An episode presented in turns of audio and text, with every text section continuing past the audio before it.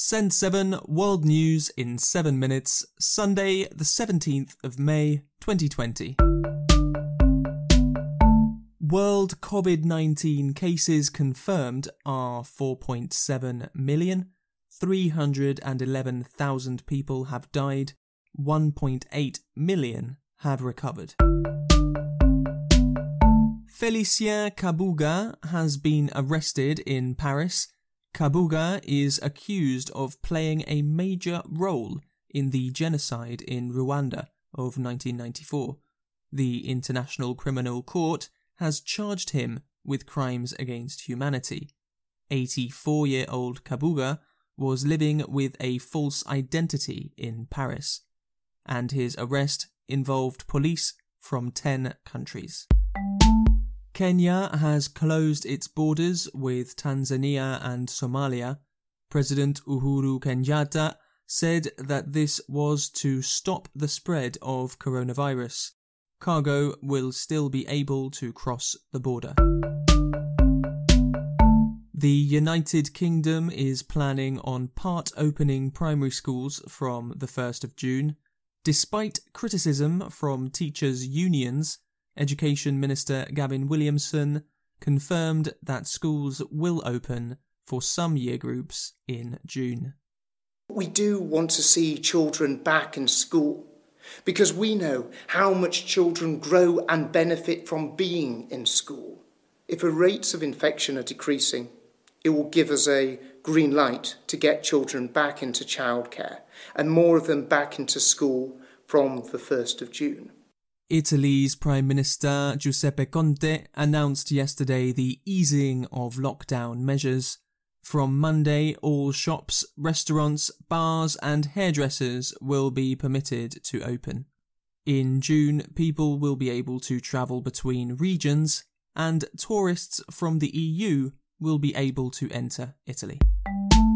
In Spain, 104 people were confirmed to have died of COVID 19 yesterday.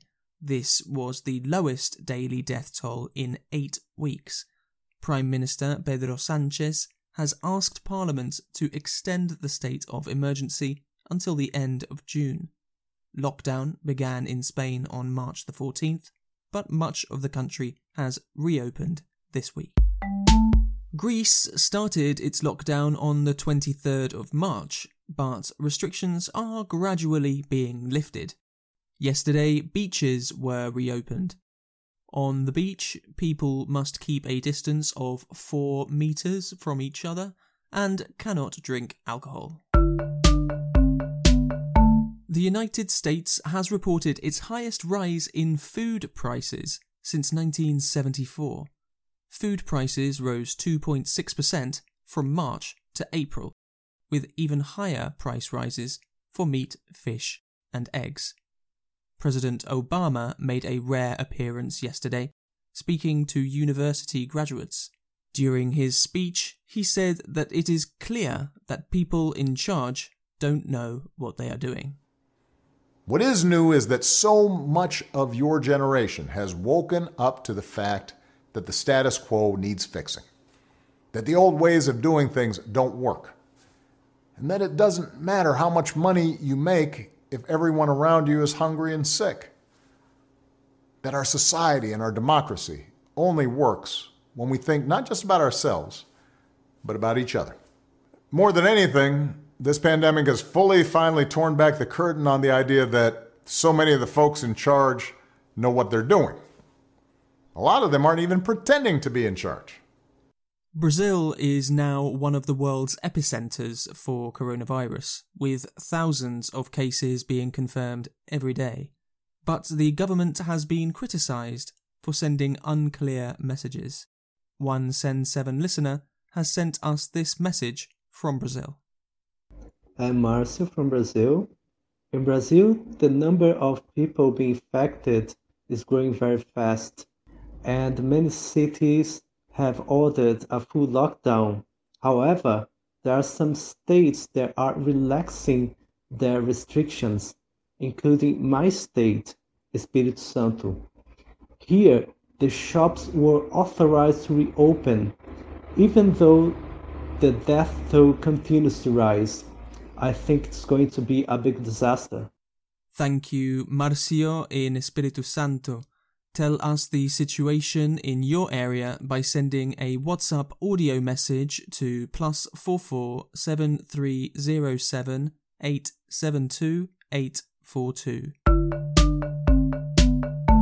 Asia, Iran has sentenced a French citizen to five years in jail. Fariba Adelkhah is a dual citizen of France and Iran, but Iran does not recognize dual citizenship. She has been held since June last year for spying and propaganda against the Islamic Republic. France has called on Iran to release her. Turkey has recorded its lowest COVID death toll since March. Turkey has a special lockdown method. Everybody under 20 or over 65 must stay inside. In April, Saudi Arabia offered to buy Newcastle United Football Club. However, the fiance of Jamal Khashoggi has now asked Newcastle fans not to allow the Saudi takeover. Jamal Khashoggi was murdered in the Saudi embassy in Istanbul in 2018. Fiancé Hatice Cengiz says that Khashoggi's murder was ordered by Saudi Prince Mohammed bin Salman. And the German Bundesliga played its first games in two months yesterday, the first major European league to return after a lockdown. Six games were played, including Dortmund beating Schalke 4 0 to take the second place in the league. Thank you for listening to Send 7 I'm Stephen DeVincenzi. Have a great day.